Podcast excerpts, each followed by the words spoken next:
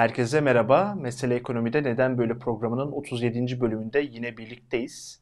Ee, gittikçe ekonomi yönetimi sıkışıyor. Sıkıştığı zaman da bunu dengeleyebilmek için e, düzenlemeleri arttırıyor ve bu düzenlemeler hem aynı anda dolar kurunu tutup hem de ekonomik büyümeyi sağlayamıyor ve neticesinde de e, ne olursa olsun istikamet aynı yere doğru gidiyor. Böyle bir durum içerisindeyiz. Hem de bir de küresel stagflasyon endişeleri olduğu bir ortamda yani Türkiye bundan sonraki her şeyi doğru bile yapsa işinin daha zor olacağı bir dönemde. Şimdi tüm bunları konuşacağız. Kimle konuşacağız? Ee, Anavatan Partisi eski genel başkanı ve aynı zamanda iktisatçı Doktor Nesrin Nasta. Nesrin Hanım merhabalar. Merhaba sevgili Murat. Beni Ee, ağırladığınız için çok teşekkür ederim. Ben vakit ayırıp geldiğiniz için çok sev- e, sevindim. Şimdi bugün e, Türkiye'nin en ana konularını konuşacağız. Ana konularımız çünkü ekonomi. En çok dikkat çeken, vatandaşın izlediği bu. Bir taraftan çarşı pazarda görüyoruz fiyatları. Herkes yaşıyor. İşte şu anda işsizlik görece en iyi konumda, en düşük yerdeyiz ama bu haliyle bile e, ne kadar durumun zor olduğunu biliyoruz ki çok da sıkıntılı kış ayları yaklaşıyor e, diyebiliriz. Şimdi bu esnada e, hükümet beklenmedik adımlar attı. Ta sizin de çok aktif siyasette yer aldığınız dönemlerde kurulmuş bir kurum vardı. Bankacılık Düzen- Düzenleme ve Denetleme Kurumu. İşte bunlar 2001'e doğru giden ve sonrasındaki dönemin en e, gözde yerleriydi. İşte Türkiye'de bugün bankaların iflas etme riski yoksa veya çok daha azsa e, bu tip e, kurumsal ilerlemeler neticesinde olmuştu. Fakat e, şimdi bu kurumlar başka şeyler yapıyorlar. Gemi su alıyor, o suyu böyle kapatmaya çalışmak için kullanıyorlar. Sizce bu işlemler ne kadar etki eder?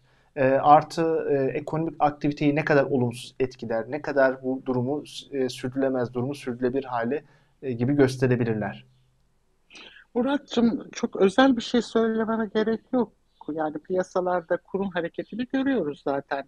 Yani bunu bu BDK'nın e, aldığı o işte kredi e, kararlarından sonra e, böyle bir önce bir şok yaşadı piyasa. E, ondan sonra e, bir e, e, o, o güvensizlik derinleşmeye başladıkça ister istemez sonuç bu şekilde tezahür ediyor ve bundan daha ötesinde doğruyu söylemek gerekirse beklemiyorum. Şimdi buradaki temel mesele şu aslında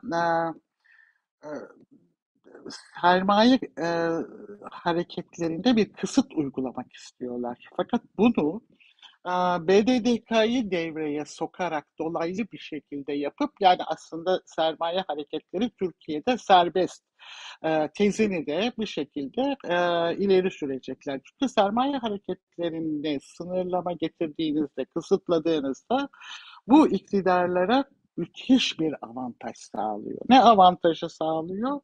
Her bir şeyi halının altına süpürme avantajı sağlıyor. Yani faizi dikte edebilir. Kuru dikte edebilir. Sermaye hareketleri eğer şey değilse, e, serbest değilse. E, ve e, ekonomide alınan yanlış kararların e, en önemli göstergesi nedir? Yani siz hastalanınca ne olur? Ateşiniz çıkar değil mi? Yani işte ekonomide de faiz yükselir ya da kur yükselir bizim gibi ekonomilerde. E, şimdi e, bunu göstermemek için kur hedefi vermek, aynı zamanda faiz hedefi vermek ve kendi aldığı yanlış kararları o e, örtülü sermaye e, hareketlerinin altına saklayabilmek için böyle bir şey yapıyorlar. Yani benim buradan okuduğum şey o. Çünkü o kadar e, şey e, kararlar ki e, yani ekonomiyi bütünlüklü olarak zaten değerlendirmiyorlar. Temel meselelerden bir tanesi bu. Anlık karar alıyorlar. Bunun etkileri nereye kadar uzanır? Şirketler sektöründe ne olur? Bu şirketler sektörünün borç ödeme takvimi nedir? Üretim takvimi nedir? İthalat gerekleri nedir? İşte ihracat yapmak için ne kadar ithal etmeleri lazım? Ve bütün bunları falan dikkate almıyorlar. Üstüne üstlük işte BDDK Başkanı aynı zamanda Türkiye'nin en büyük kamu bankasının da genel müdürünün geçenlerde televizyondaki konuşmasında dinlediniz değil mi? Yani kar, finansal kar hedefi koymasınlar diyor. Yani en en doğru cevabı şey vermiş orada sosyal medyada Uğur Gürses. Ee, diyor ki böyle biri Batı'da e, meczup diye içeri tıkarlar diyor. Onu Yani buradan bir şey Heh.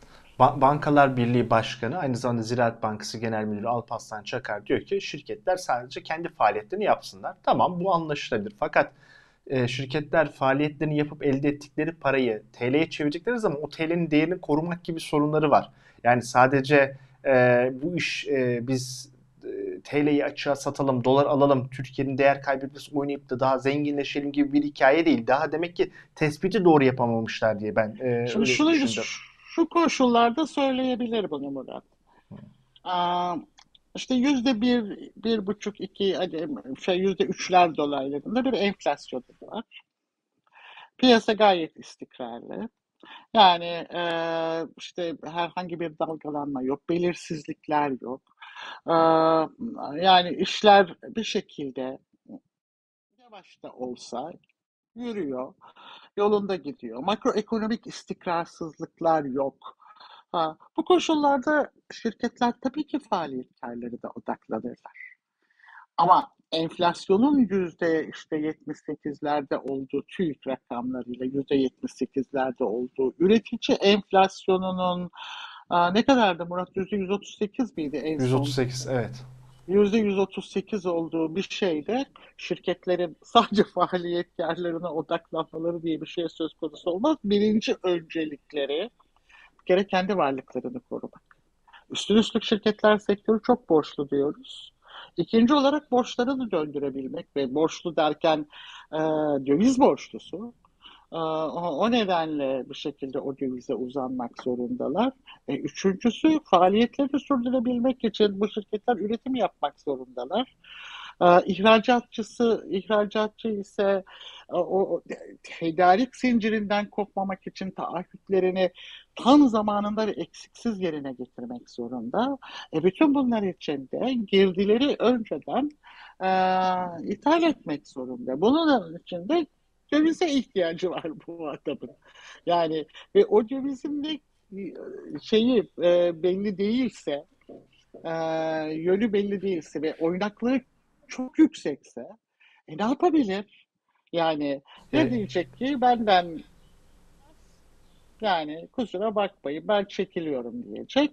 Ya da bir şekilde kendini e, şeye alabilmek için yani sağlam tahtaya basabilmek için e, işte bu tür finansal şeylerle, e, tedbirlerle e, güçlendirmeye çalışacak. Yani bir, bir şekilde hecedecek her şeyi. Ki enteresandır. Mesela e, bu iktidarla muhalefet arasındaki siyasi meselelere çok girmeyen e, Bloomberg kanalında son dönemde birçok bağlanan e, ihracatçı, iş dünyasının temsilcileri de bundan şikayet ediyorlar. Yani düzenli olarak bizim böyle finansman sorunumuz oldu, Exim Bank e, kredilerine erişimimize sorun oldu, üretim yapamaz hale geldik. Hatta bu ay tabii biraz da Avrupa'nın da stagflasyonun içerisinde olması kaynaklı olarak ihracatımız azaldı, beklendiği gibi artmadı. Yani bunun sonucunda istemeden siz e, Türkiye'yi durdurursunuz diye bir uyarıda da bulundular ki genel olarak iş dünyası siyasete girmeden dahi uyarı yapmayı pek yapamıyordu. TÜSİAD sadece yapıyordu. O da çok geç kalmıştı bunları yapmakta. Ama tüm bunlar hani dediniz ya halının altına süpürülebiliyor. Yine de bir eksik nokta var. O da şu.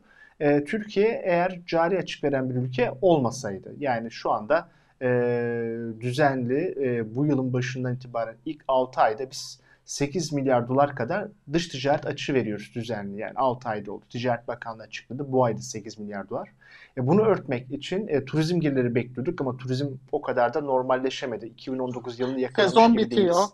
Ki evet Sezon ve, bitiyor. ve bazı ödemeler zaten önden alınıyor geç e, bunları da hesaba katarsak.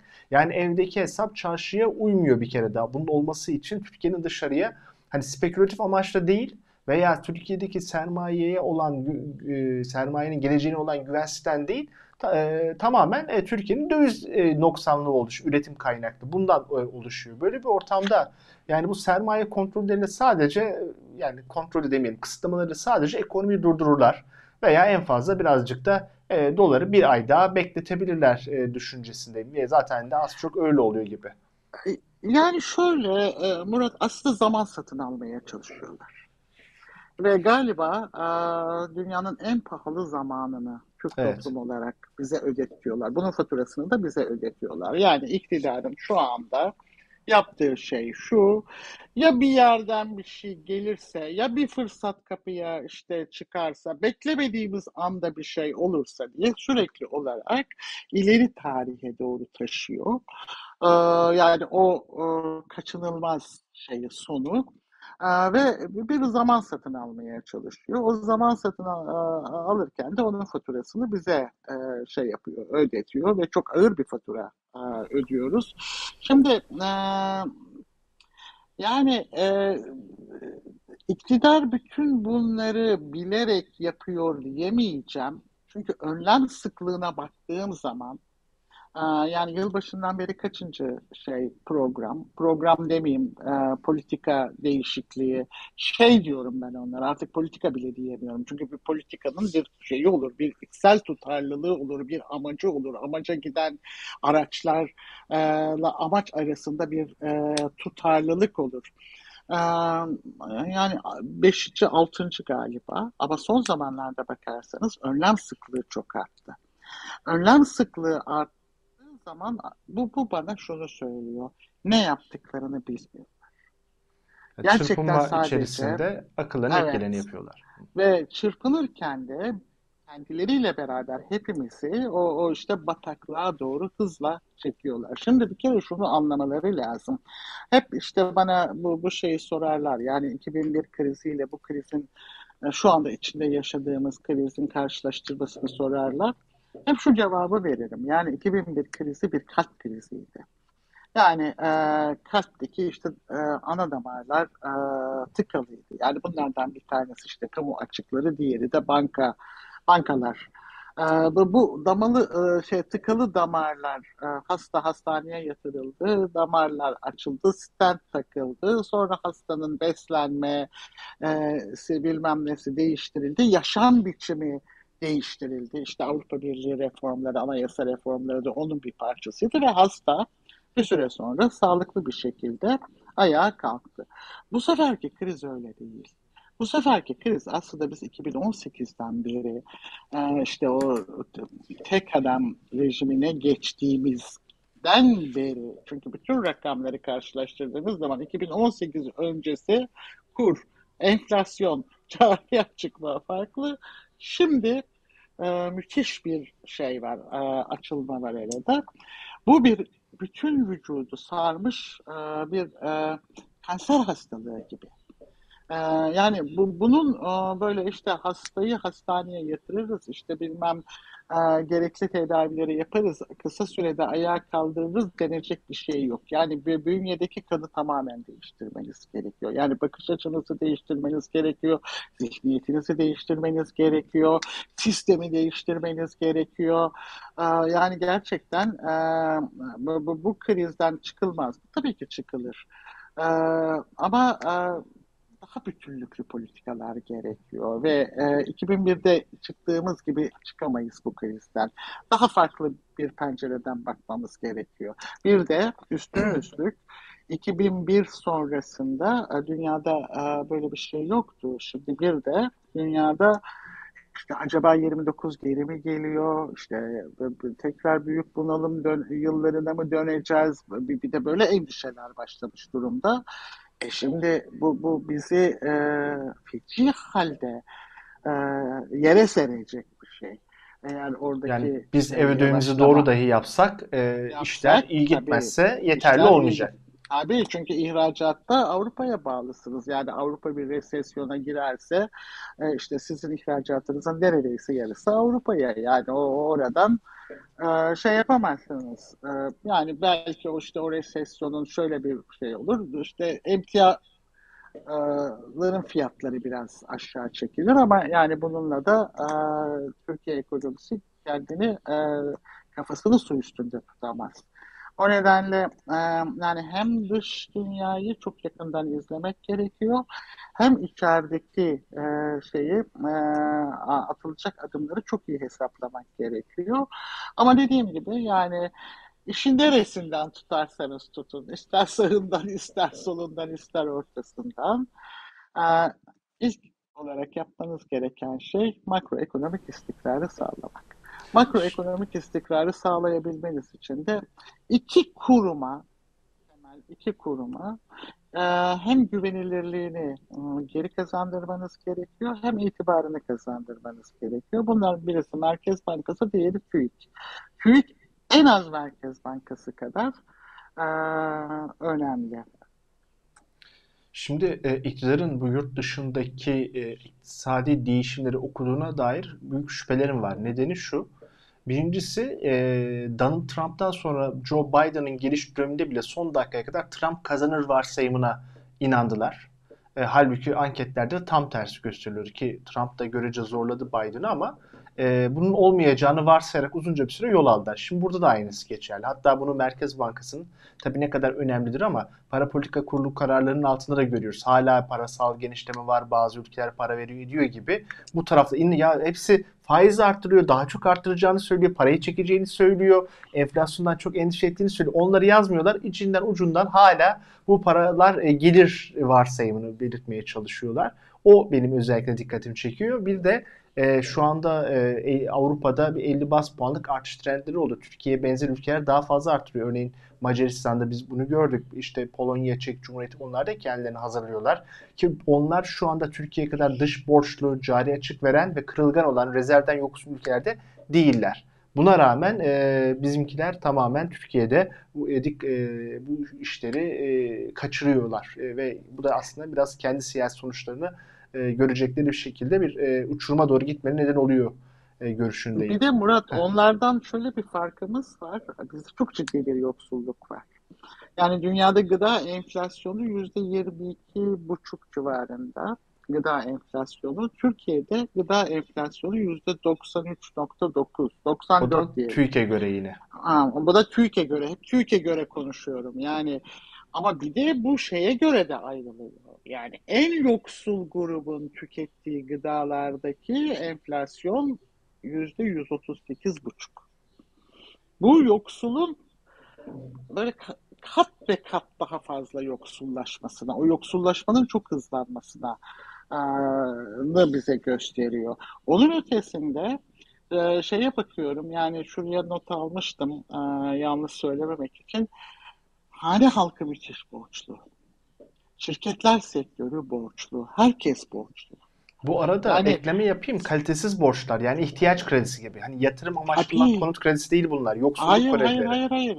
Yani işletmelerin borçlarının önemli bir kısmı işletme sermayesi nedeniyle. Yani bunlar yatırım nedeniyle falan değil. Yani işletme sermayesi bu o şekilde rotatif kredilerle götürülüyor. Onu e, yani, şey, teknik olmasında izleyici açarsak hani günlük aktivitelerin devam ettirebilmesi için kirasını ödemek, çalışan personelin e, ücretini ödemek, ödemek için. Ne demek, evet. ücretini ödemek için bankalardan 3 3 aylık vadelerle işte şey kredi kullanıyor. O Onu bile geldi mi yeniden döndürüyor. O da o karıyla kadar. döndüremiyor. Evet. Krediyle ancak döndürebiliyor. Evet, gene krediyle ancak döndürüyor. Tabii yani enflasyon yükseldiği zaman e, enflasyon şey alacaklılar e, e, açısından e, kötü bir şey ama borçlular açısından e, borçların kazandığı bir şey. Ama bizdeki şirketler sektörüne baktığın zaman yani onların önemli bir kısmı çok küçük ölçekli şirketler neredeyse yüzde 97. Yani çok da kazanabilecek yani enflasyondan bile kazanabilecek halleri yok doğruyu söylemek gerekirse. Zaten bu şuna yani, dayalı. Borcu enflasyonu yedirmek bir avantaj ama geliriniz devam ediyorsa, işsizseniz veya cironuz düşüyorsa o olmuyor. Evet, evet. Yani o nedenle Türkiye'deki şirketlerin böyle bir önemli ölçüde diyorum. Yani e, büyük ölçüde böyle bir avantaja çevirme gibi bir ihtimal onlar için söz konusu değil. E, şimdi şeye bakıyorsun, tüketici kesimine bakıyorsun. Tüketiciler de ile giderek e, kredi kart kartlarına yüklenmişler ve ağırlıklı olarak gıda harcamaları kredi kartlarında. Yani işte bir kredi kartından diğerine, bir kredi kartından diğerine. Şimdi şu e, işte limiti belli bir e, şeyin dışındaki dan yüksek olan kredi kartlarında e, ödemeyi yüzde kırka asgari ödemesini yüzde kırka çıkardılar. Göreceksiniz önümüzdeki aylarda kredi kartı e, borcunu ödeyemeyenler e, ve bu nedenle işte icra takibine uğrayanların sayısında e, çok ciddi bir artış olacak. Yani bir de böyle bir ha- ha- halkı var ve gelirleri artmıyor. Bu hane halkının gelirleri artmıyor. Artamaz gelirleri. Ee, yani işte kamuda çalışanlar, işçiler, bütün bu çalışma kesimine dikkate aldığım zaman e, şeye bakıyorsunuz. Yani işte e, ek bütçe, ek bütçenin detaylarına baktığınız zaman yani işte bütçede şeye baktığınız zaman aslında bütünüyle enflasyon aa, öngörüsü yanlış, kur öngörüsü yanlış, her bir şey yanlış. Yani onların bütçe yılı başında yaptıkları öngörüler işte enflasyon yüzde bilmem 15 diye hedeflemişler ama enflasyon yüzde 80'e neredeyse dayanmış. dolar kuru Kur 9.29. 9.29 demişler. O işte 18 liraya şey yapmış ve yani o 9.29 şundan çok önemli sevgili Murat. E, çünkü bütün bu şeyi e, ödemeleri işte bu ne denir kamu özel işbirliği projelerindeki o garanti e, verdikleri garanti ödemelerini e, o 9.29'dan hesaplayarak bütçeye koydular.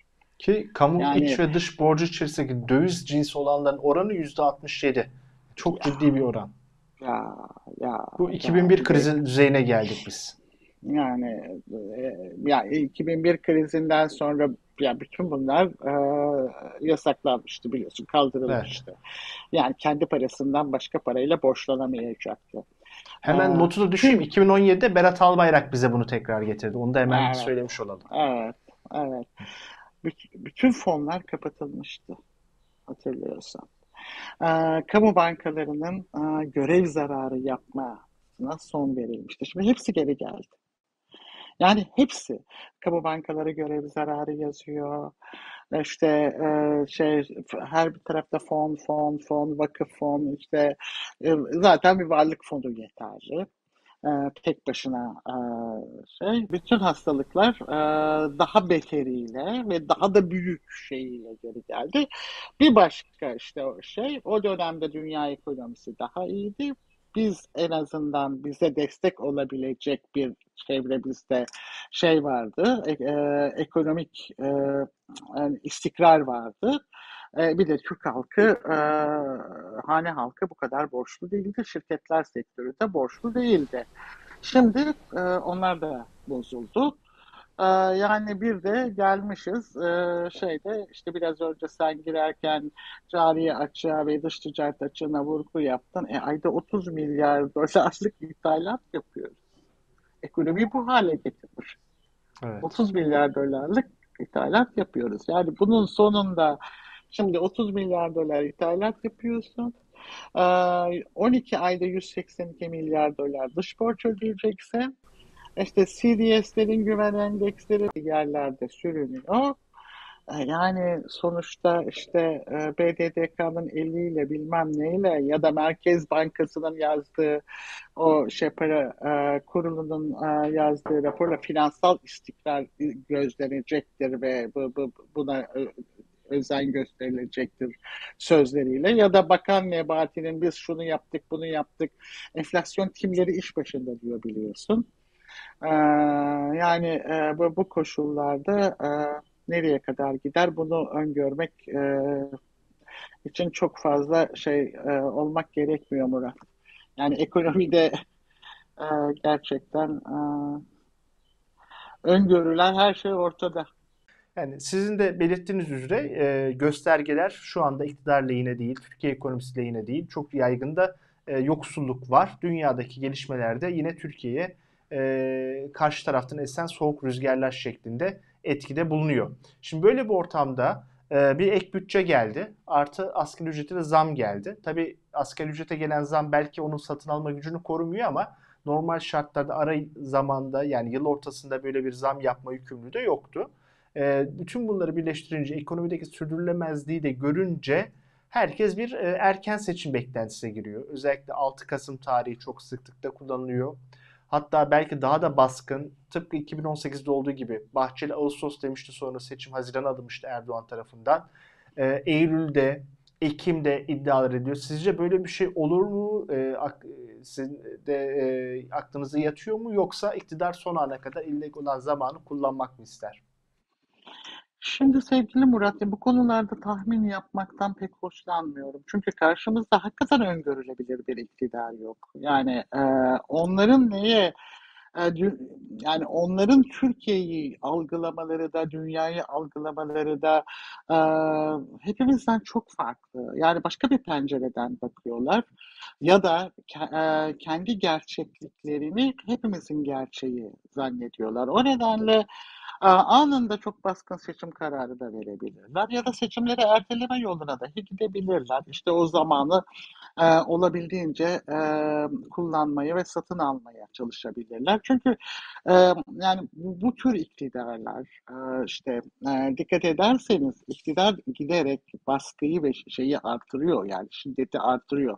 Mesela işte e, daha çok muhalif kanallara gelen e, son cezalar, e, para cezaları, işte e, yayın durdurma cezaları, bütün bunların e, şeyine baktığınız zaman, yani neden geldiğine baktığınız zaman gerçekten e, aslında e, şey yani o olağan e, koşullarda eksik aksak bile e, olsa e, birazcık işleyen demokrasilerde bu tür cezaların falan olmaması lazım.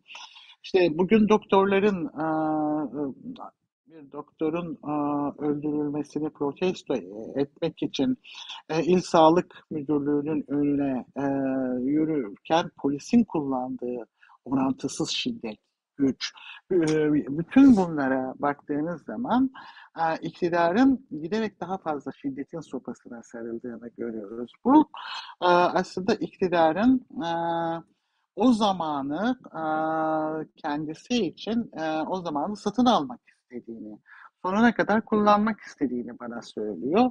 Kaldı ki şeye gelirsek yani işin ekonomi tarafına falan gelirsek e, onu da okumak çok kolay değil. Çünkü bütün e, şeyler e, e, öncü göstergeler her biri iktidar tarafından bozulmuş durumda.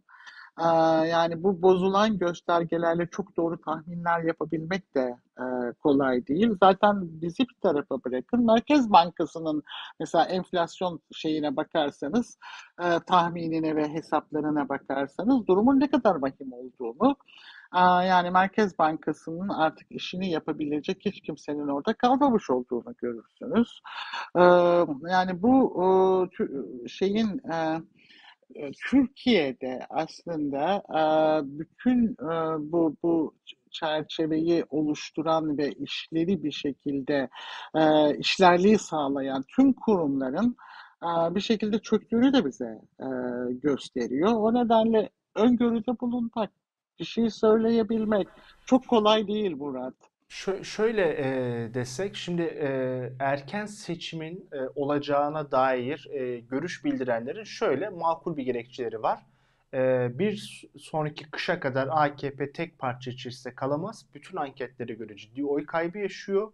E, ve bu seçmen motivasyonu, parti motivasyonu, teşkilat motivasyonunu bu kadar hızlı düşerken koruması çok zor olacaktır. O yüzden işte Eylül, Ekim, Kasım gibi hazır mevsimsellikten e, e, ötürü ekonomide birazcık daha rahatlamışken bir şekilde denemeleri daha yerinde diye görüş bildiriyorlar. Kendi içerisinde oldukça tutarlı bir görüş. Ama yani e, geçtiğimiz kışın ne kadar ağır geçtiğini ve AKP üzerine yıkıcı bir etki bıraktığını düşünürsek bu kadar yüksek enerji fiyatları varken daha önümüzde bekleyen doğalgaz, elektrik e, zamları varken seneye bırakmaları ne derece mümkün ve onların lehine olur acaba? Aa, şimdi onlar başka bir hikaye anlatıyorlar. Yani Türkiye'nin aslında pandemi dahil bütün bu krizlerle e, çok iyi baş ettiğini, bütün bunları çok iyi yönettiğini, halkını krizlere ezdirmediğini, e, işte ekonomide çarkları bir şekilde döndürdüğünü ve bütün çarkların halen döndüğünü ve dünyanın çok büyük bir krizde olduğunu söylüyor. Onlar kendi seçmen tabanına e, bunu anlatıyorlar, bu hikayeyi anlatıyorlar ve bu hikayeyi bir şekilde ikna ediyorlar. Zaten AK Parti'nin oylarındaki o şeyin erimenin evet düzenli bir şekilde aşağı doğru iniyor ama oldukça yavaş iniyor. Yani bu kadar ağır yoksulluk ve bu kadar e, işte hem yoksulluk hem yoksulluk hem adaletsizlik bütün bunları bir arada düşündüğümüz zaman e, bu bu düşüşün çok daha e, hızlı olması gerekirdi. Yani bir şekilde e, itiraz edenleri susturarak işte ana muhalefet liderinin şeyini YouTube videosunu yayınlayan kanallara bile ceza uygulayıp onları da o şekilde susturarak işte dün mesela Konya'da öldürülen doktorla ilgili hemen yayın yasağı getirerek biliyorsun çok sık başvurular şey yayın yasakları işte her gösteriye polis inanılmaz bir şekilde e, şiddet uyguluyor. E, işte mesela İstanbul Büyükşehir Belediye Başkanı'na bundan sonra yabancı misyonla görüşmek için protokol müdüründen izin alman gerekir denmesi. Ama yani bu şekilde kontrol ederek e, yönetebileceklerini, götürebileceklerini ve bu hikayeyi anlatabileceklerini söylüyorlar. Aslında burada şöyle bir avantajları var. E, muhalefet halen e, kendisi e, bu sorunları tekrarlamanın ötesine geçemedi. Yani muhalefet bu sorunları hangi vadede, kimlerle, ne şekilde, nasıl çözeceğini henüz topluma a, anlatabilmiş değil. Ee, ve bu, bu, bu bunda geciktikçe muhalefet bu iktidara çok e, aynı zamanda o zamanı onun öngördüğü zamanı kullanma kolaylığı veriyor ve fırsatı veriyor. Ve dikkat ederseniz muhalefet de biraz kendini tekrarlamaya başladı. Yani sürekli halkın zaten içinde yaşadığı sorunları yine Zaten sosyal medyadan paylaştığı şeyleri Evet. Ee, yine işte esnafın yaşadığı sorunları esnaf ziyareti yaparak, işçinin yaşadığı zor, sorunları işçilerle konuşarak, gençlerin yaşadığı sorunları gençlerle konuşarak ee, ve ama nasıl bir eğitim, nasıl bir gelecek e, tahayyülü e, şey yapıyorlar, planlıyorlar ve bütün bunları hangi araçlarla yapacaklar, hangi kaynaklarla yapacaklar. E, yani bütün bunları e, anlatmadan, ortaya koymadan e, kısa vadede işte insanların e, kafasını nasıl su üstünde tutacaklar, orta vadede o üretim altyapısını nasıl bir şekilde ayakta tutacaklar. Bunları söylemeden e, halkın iktidardan bıkkınlığının kendilerine oy olarak gelmesini e, bekliyorlar. Olmuyor böyle bir şey. Yani e, bu o, muhalefet kendini tekrarlamaya başladıkça e, bu iktidara istediği oyunu kurma imkanı veriyor. Yani ben böyle düşünüyorum. Muhalefetin biraz daha somut şeyler söylemesi gerekiyor. Halkın da e, ya tamam yani muhalefet bunu çözecek ve şöyle çözecek. Tamam 6 ay daha dişimi sıkayım ya da bir sene daha dişimi sıkayım e, diyebilmesi lazım. Yani o bir senenin ötesinde e, bir şekilde düzde çıkacağına ikna olması lazım. Bu bu iknada ya vah vah işte geçinemiyorsunuz ya hiç siftah yapamadınız çok yazık işte bak bu adamlar gelince bunu böyle yaparlar. Böyle demekle olmuyor maalesef. Yani şunu da e, işte iktidar e, şunu söylemeleri lazım. Yani iktidar sürekli işte bu ihracatı artırmada bilmem ne de ne diyordu işte TL değerliydi, ekonomi bilmem neydi falan filan diyorlar. Yani bütün bunların ekonomideki kaynak dağılımının ne kadar yanlış olduğunu, bunun israfın ve verimsizliğin üzerine çekilen bir örtü, bu söylemin bir örtü olduğunu, enflasyonun bütün bunları sakladığını ve daha da kötü hale getirdiğini, bütün bunları hem anlatmak hem de bunu enflasyonu buradan buraya indirdiğim zaman bu fiyatları düşürmek anlamına gelmiyor ama sen önünü görmeye başlayacaksın. İşte şimdi asgari ücreti artırdılar, emeklilere zam verdiler ama bu, bu ne demek? Altay arkadan koşuyor çalışan kesim. Yani şimdi başa baş geldi. Bir süre sonra gene arkadan koşmaya başlayacak yılbaşına kadar. Yani bütün bunları e, çok iyi anlatmaları gerekiyor ve şunu söylemeleri gerekiyor. Senin ücretini artırarak bu işi çözemez. Enflasyonu önleyerek ancak bu işi çözer. Enflasyon önlemeden gelirin de kalıcı bir şekilde artış olmaz. Ben bunu yapacağım. Enflasyonu önleyeceğim. Nasıl önleyeceğim? Böyle böyle önleyeceğim. Enflasyon timleriyle değil tabii yani. Bunu böyle böyle önleyeceğim. Bu- bu- Bunu anlatmaları ve ikna etmeleri gerekiyor diye düşünüyorum ben. Yani şimdi muhalefet genellikle e, e, yani biz geldiğimiz zaman işte güven e, bir şekilde olacak. O heyecan ister istemez bir takım rakamların düzelmesine imkan verecek. Türkiye daha rahat işte bir takım kaynaklara, uluslararası kaynaklara ulaşabilecek falan diye düşünüyor. Umarım öyle olur. Çünkü dünyada başka bir yere doğru gidiyor. Yani dünyada da o kaynaklar kal- kalmayabilir. Aynı görüşteyim. Ee, yani bu son kısımda esasında belirtmek istediğiniz şey şuydu. İktidarın ekonomik krizi çözebileceğine dair beklenti iyice düşüyor ama muhalefet de bunu çözer diyecek bir e, algı, e, hissiyat henüz seçmende, özellikle karar seçmende oluşmadı diyorsunuz. Dolayısıyla bir süre daha bu şekilde hikaye devam edecek şeklinde görüyorsunuz. Maalesef diyeyim. Tekrar teşekkür ederim katılımınız için. Ben teşekkür ederim. Fırat. Çok teşekkür ederim. Ee, Neden Böyle'nin bu yayınında ekonomideki genel bozulmanın birazcık daha spesifik kısımlarına girdik. Nedir? Ee, BDDK'nın yapmış olduğu düzenlemelerin ekonomik aktiviteyi nasıl yavaşlatabileceğini, küresel ekonomilerdeki bozulmaların Türkiye'nin bundan sonra doğru hamleleri bulunsa bile işleri yerine koymakta, yoluna koymakta ne kadar zorlanabileceğini ve bu esnada da daha atak bir muhalefetin sandıkta etkin olabileceğini değerlendirmiş olduk Nesrin Nas ile birlikte. Bir sonraki yayında görüşmek dileğiyle. Hoşçakalın.